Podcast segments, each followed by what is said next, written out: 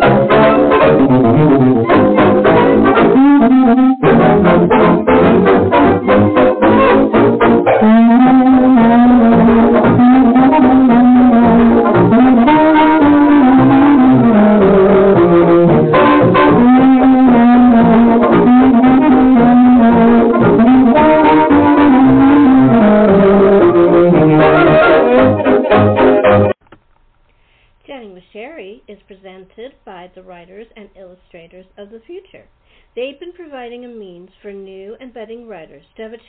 Creative efforts to be seen and acknowledged. Chatting with Sherri welcomes award winning author Jillian Cantor. We chatted about books and reading and classics and reimagining classics. Here's Jillian. Hi, Jillian. Welcome to the show. Hi, thanks for having me.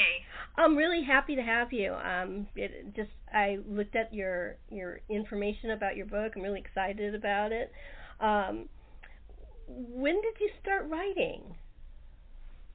Um, I started writing Beautiful Little Fools just before the pandemic. So I had written about the first 50 pages in an outline, and I sold it on that much in February of 2020. Um, and then you know, March came and the pandemic hit, and so I ended up writing most of the book, you know, the rest of the book in like March, April, uh, May, and June of 2020. Um, have you always been a writer? I always loved to read. I was always a big reader, even as a kid. Um, but I've been writing, you know, most of my adult life. So definitely the last 20 years, I've been a writer. Hmm. And what books did you like to read as a kid? I read everything as a kid. Um, I remember, you know, Nancy Drew was a, big favorite. I read, um, I read a lot of Stephen King, even at a pretty young age. You know, my mom would always um, be reading mysteries, and I would take the mysteries off her nightstand too. Um, I really, I read everything. That's good. Yeah, me too. My parents were pretty open about us reading whatever we wanted. You know, then no restrictions. Um, my first my first book that I remember reading were very little kid books like Heidi and Little Women. yeah, I remember Nancy Drew very early. You know, I remember going through the whole series, checking it all out of the library, and then like I think from there I moved to adult mysteries just because I loved I loved reading mysteries when I was younger. It's funny. I actually had ne- my mom read Nancy Drew when she was a little girl, but I hadn't really even heard of Nancy Drew until I'm probably a lot older than you. There was a series that was on TV that was called Nancy Drew Mysteries when I was a little girl. Uh, well, I guess more of a teenager. It was, it was in like the early 70s. And that was the first time I ever heard it. It was the first time I ever picked up the book. I was already an Agatha Christie fan when that was on. so my first mystery was Agatha Christie. Um, probably Poirot, and then Tommy and Tuppence, and I fell in love with Tuppence, and um, stuff like that. Um, so you're a big mystery fan? Uh, you know, I do read thrillers still, but I, that was what I what I read. Like I remember reading that all through elementary school. Um, I like, you know, I like all kinds of books now. Like I read across genres historical fiction. I do read mysteries and thrillers. I read rom coms. I read YAs. I, that's that's me too. I I don't like to restrict myself to one. In fact, I jump from book genre to book genre. When I finish one, I go to another. Um, I like to get. I, I read a lot of biographies too. So. Um, yeah. and I I get real passionate about authors like um I read everything about Jane Austen. I read everything about Agatha Christie, you know, stuff like that. I like to read everything I can about them. It's just because how do they create this world? This is so cool. They have a life that's so different. You know, my mind goes that way. Do you do things like that too? I mean, are you a big biography reader? Um, you know, I do. I'm. I do for research. You know, for my books, but I don't tend to read a lot of nonfiction unless it, I'm researching something do you um because your book is about um the great gatsby Do you like the 20s? Is that a period that you're interested in?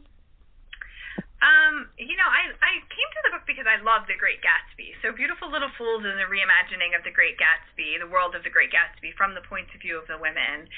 So it was definitely a lot of fun to spend, you know, spend some time in the Roaring Twenties and kind of think about what that world was. But I was drawn to The Great Gatsby and and that and those characters, you know, more than to the time period when I started. That's interesting. I was actually the other way. I was really interested in the 20s, and I wanted to read everything about the 20s, and I just fell in love with The Great Gatsby, and then I read all of Fitzgerald's books. yeah, no, I know. I mean, it is a fascinating period, and especially, you know, I didn't realize when I first started the book that I was going to be living through a pandemic as I was writing it. But when you think about the Roaring Twenties now, and you realize that it's because they had just lived through this pandemic and and World War One, and and that's why there was so much revelry. It it kind of gave me a new perspective on the Roaring Roaring Twenties that I didn't have before. Yeah, it wasn't really that much fun. You know, the, it, that's one of the things I was uh, I was trying to explain to a friend. Um, one of the problems I had with the newest uh, Great Gatsby book, I mean Great, Great Gatsby movie, was that it really concentrated on the glitz and the glamour and the parties and stuff. That's not what the book's about. I really not at all. It's a very sad book, really.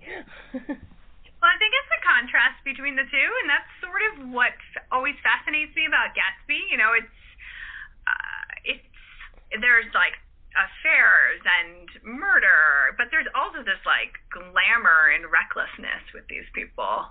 Yeah. My favorite, and this is going to sound strange because there's so many women in the in in the book, but my favorite's Jordan. I love Jordan. Jordan is just the most fascinating character to me. I love Jordan too, um, and that and that's why I, you know, I, I wanted to make her one of the point of view characters in my novel. She's really cool, and um, she's like she she's like Nick in a way. You can see why Nick and her hit it off because she's very intelligent, but she she's separated from all of the um, the party atmosphere, and she's actually just looking at it as a an, as an onlooker. So it's it's interesting that she's one of your points of view because she to me is like the female Nick. Yeah, I mean she she's she wasn't to me, which is why you see in Beautiful Little Fools. You know, I I felt Jordan had a lot going on beneath the surface that we didn't get to see in The Great Gatsby, so I definitely explored that. Yeah, yeah, and and the thing is, is that there. She, a professional woman in that time period, mm-hmm. uh, and especially an athlete in the man's world. That, yeah, that's fascinating, right? That is just the coolest part of the whole book, and then a man wrote it. yeah. He and he didn't write her as a little piece of fluff. You know, he he wrote her as this way, as a very intelligent woman who's who's good at the sport but very lazy about it because she has other things on her mind and all this other stuff. Um, it's it and it came from man. You know, you're just like, whoa. um, were you um fascinated by how open Fitzgerald was when creating his female characters? You know, I actually I felt that we don't get that much of the the women in the original. I mean, the women, the whole plot revolves around the women, right? Like, mm-hmm. you know, everything that's happening in the book has to do with the women. But when you go to the original book, they don't speak very much, and we don't really ever get a window into how they're thinking or what they're feeling. And that's really what I tried to explore in Beautiful Little Fools. That makes. So, what was the what was the inspiration? How did that come about? I've always loved The Great Gatsby, like I said, you know, and I've always been fascinated by the women, but have wanted to know more about them. Um, and Beautiful Little Fools is kind of reimagined as a murder mystery. I also have a detective character, and he finds a diamond hairpin at the scene of Gatsby's murder, and and he feels certain that one of three women was involved in Gatsby's death. So hmm. it's um like an exploration of women and their roles at that time, but it also is very much uh, a murder mystery and um you know, I really wrote it because of my own love for The Great Gatsby and just like my fascination with these women. I wanted to know more about them, so I wrote the book. Yeah, that's the way you write. That's what, you uh, people write fan fiction for the same reason. They you you you they one of the things that are really annoying for me when you're watching a TV show, especially today, is that they cut it too early. You, you, you wait. How come it's not? You know, maybe make it two parter. You know, if you you want more. Um, so I think that I, I I always liked fan fiction as well. I I read everything, um, and that's one of the reasons I started reading it was because I wanted more. Um, because, like I said, they they don't explore it enough. I mean, I know they only have like nowadays for uh, our show like 40 minutes if they're lucky. um, but um, now the plot line is the. I mean, I know it's from the women's point of view, but does the plot line take place from the murder? Is that when it starts, or does it start earlier in the book? It actually it starts with the murder, um, but then it, it goes back to 1917, and it the original Great Gatsby is just set over the summer of 1922, but we do learn in the original what the characters were doing kind of from 1917 on. So my book takes place from 1917 um, through the summer in 1922, where the original book takes place, and then mine goes past that too and ends in 1923. And you said there are three different uh, viewpoints. Who are uh, obviously Daisy's one. Yeah, Daisy, and then Jordan, and um, Catherine, who is Myrtle Wilson's sister. Ah. And Myrtle has like a chapter or two also. And then I have a, t- a detective who's, who has a few chapters interlaced. That, that's interesting because I always thought when I was reading the book that Catherine had more to say. Um, she she she's very briefly in The Great Gatsby. I think she has two very short scenes. Yeah, but she gets all Nick gets all the information from her, not really anybody else. Uh, in that uh, about what's going on with the affair and what what their point of view is of what's going on mm-hmm. with the marriage mm-hmm. and stuff like that. I mean, really, she's a really important character, but she only has two scenes. Like, whoa. yeah. So that must have been fun to layer that one out. Uh, you know, it was it was all really fun. I had um, the most fun writing this book and just thinking about these women and kind of thinking about how the events that we all know in The Great Gatsby might be very different if they were told from a different point of view. And what kind of a person is the detective?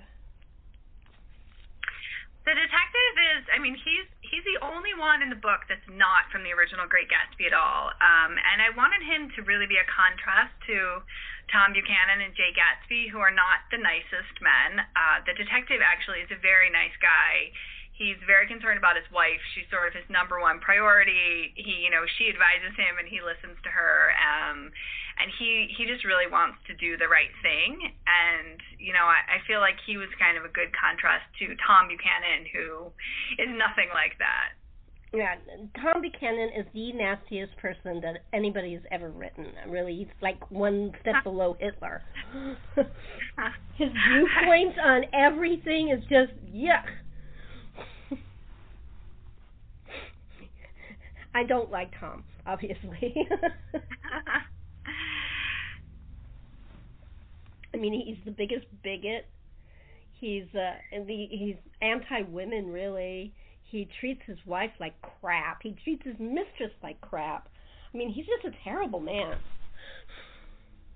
Yeah, so my fictional detective definitely is uh, a contrast to that. Um, is Nick in it?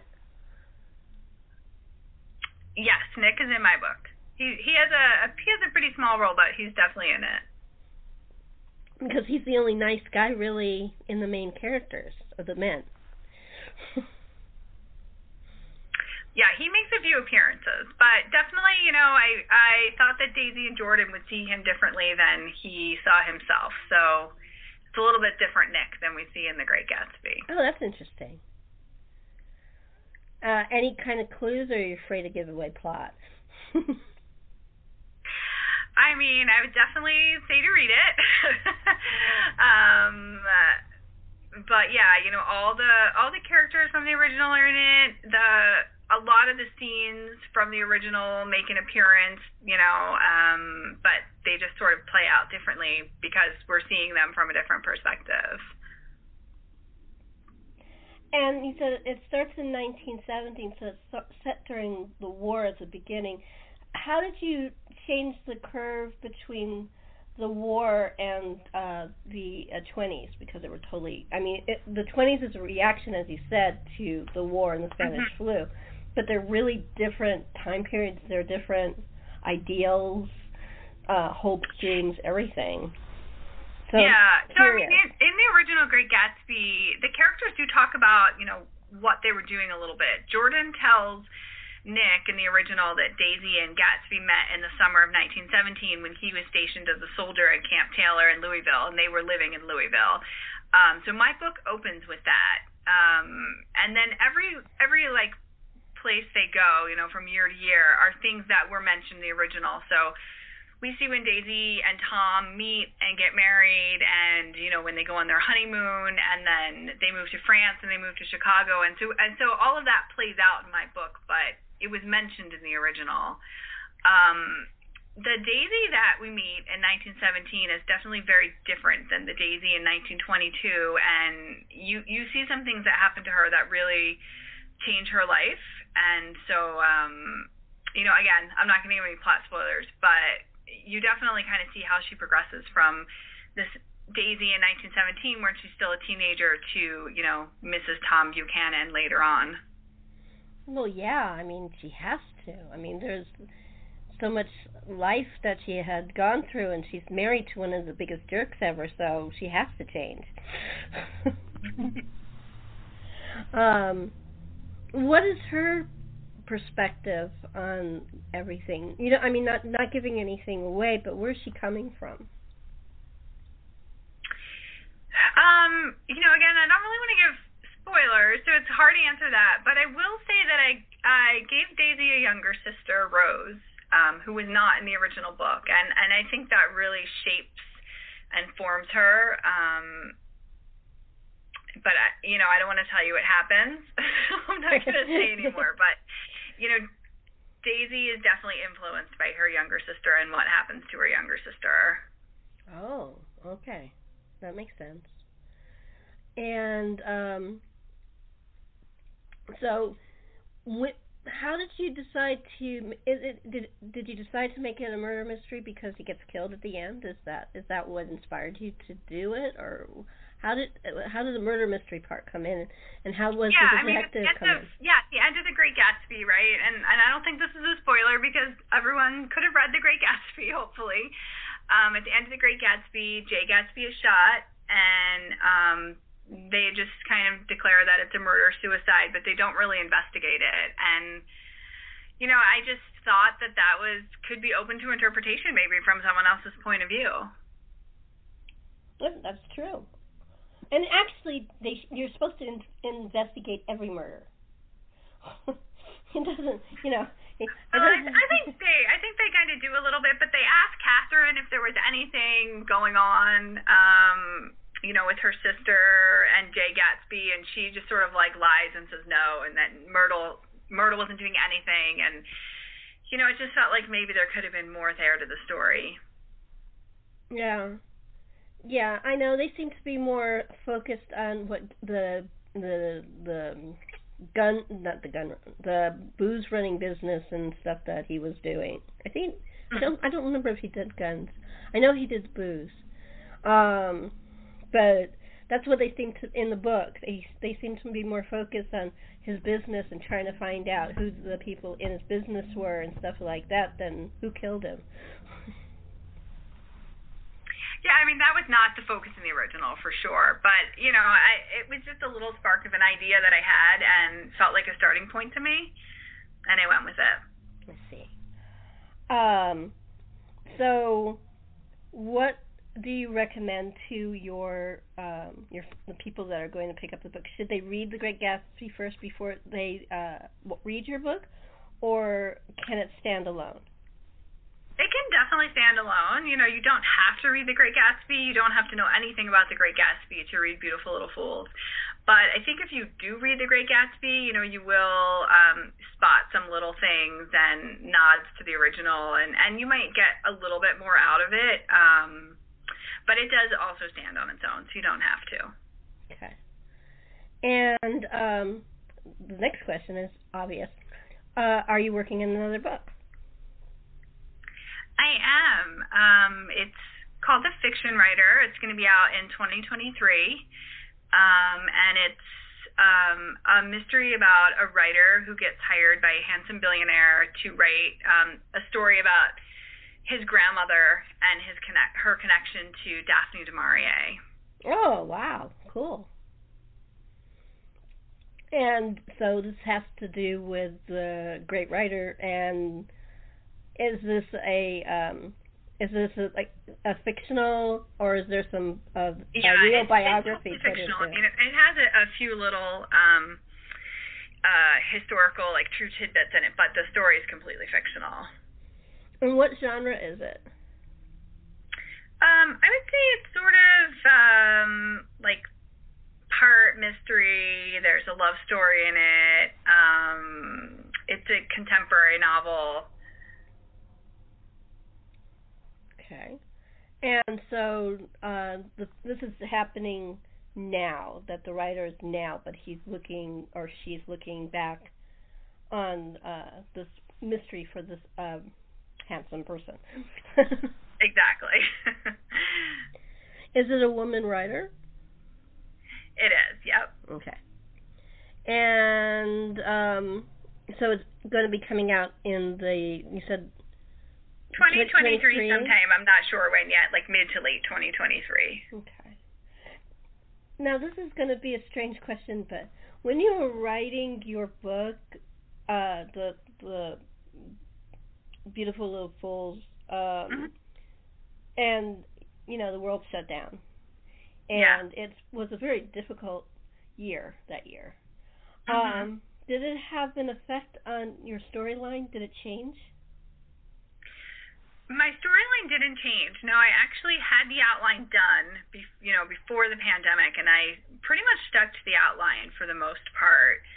Um, I did want to figure out a way to get the um, 1918 flu pandemic in my book because I, you know, I realized at that point that it had to have affected the characters in some way, and so I did spend a lot of time researching it, I went down a big rabbit hole and I realized that like there were waves in that pandemic and none of them lined up with the exact months when my book was taking place in those years. So um, I did end up, I think, adding a line or two where Jordan talks about the fact that some of her golf tournaments get delayed because of the flu pandemic, but it ended up just having a very minor impact, um, and the original outline stood.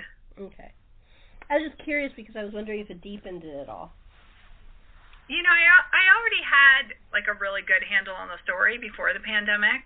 So, um what was great was that it was a really hard time and we were sort of all trapped in our houses and, you know, scared and weren't going anywhere and so it was a really great escape for me to be able to be with these women every day in a completely different time period and sort of inhabit what they were doing. Um and I think that's that was sort of you know what the pandemic meant for this book for me.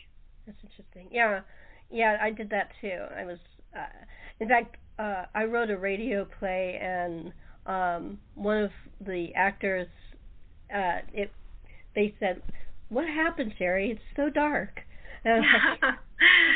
Because my my stuff usually is I go. Uh, I wrote the second half after March. Yeah, I know. I mean, it was it was an an interesting time to try to be creating art and writing for sure. I mean, it's still an interesting time to try to be creating yeah. art and writing. So. I mean, yeah, we're going through the, what's going on right now in the world. It, that's a whole new book thing that yeah. you could probably get into. Um, what's going on with Russia and stuff. Um, who knows what's going to happen? uh, do you do you have um, do you feel like what's happening in real life soaks into your fiction, or do you completely separate it?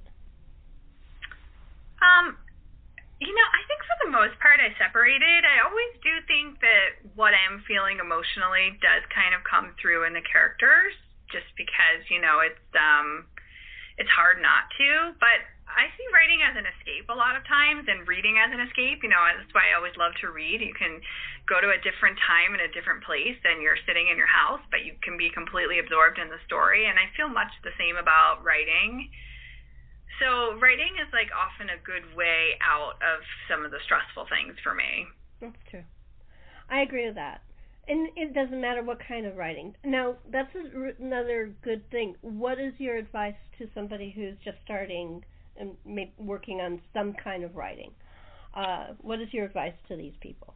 Yeah, I mean, I, I always say first to write what you love and write the book that you want to read and, you know, not try and chase a trend because trends are always changing and by the time you chase one it'll be a new trend and so you really have to write for yourself first and foremost and just love love what you're writing and feel passionate about it um, and then my very basic advice beyond that is just always butt in chair. You know the only way you you write a book is just by sitting down and doing it. And i can always find an excuse not to write. I have to also force myself to sit down and put the words on the page.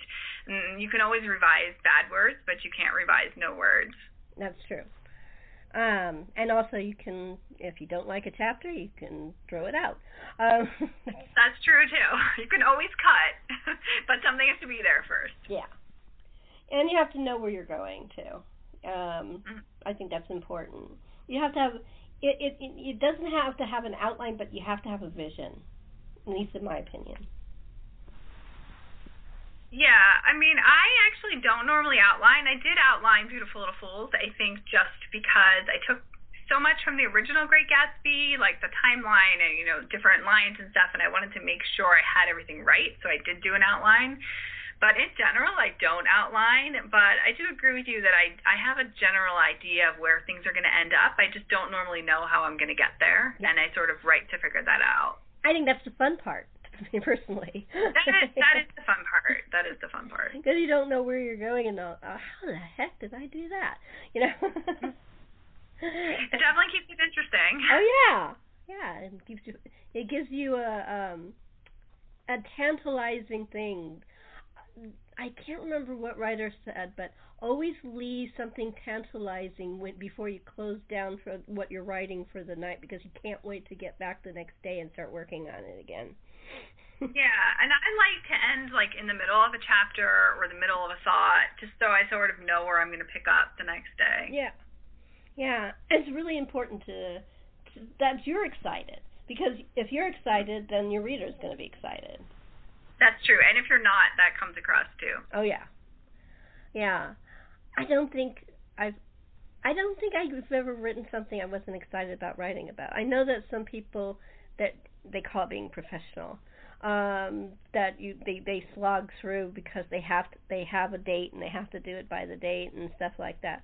But I don't know if it's as good as when you're excited about it because mm-hmm. you you can feel the author in it when they're excited, and it's yeah, sort of like sure. a blank page when they're not. I mean, I I because I've read whole swaths of different authors, and you can always tell when the author is just as excited about what they're writing as you are reading it. I'm a big reader too, so that's one of my. I love to. Yeah.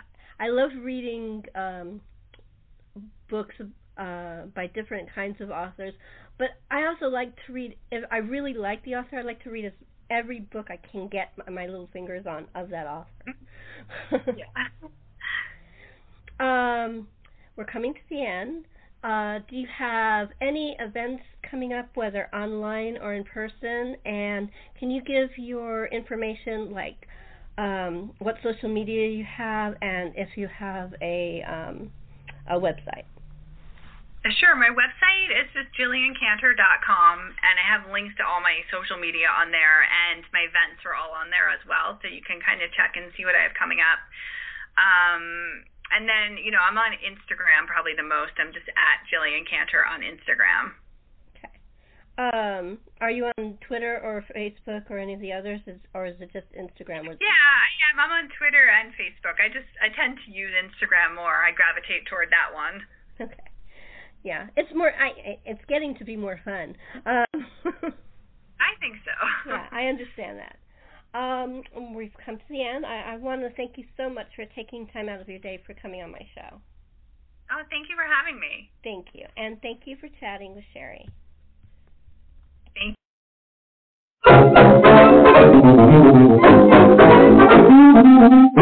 you.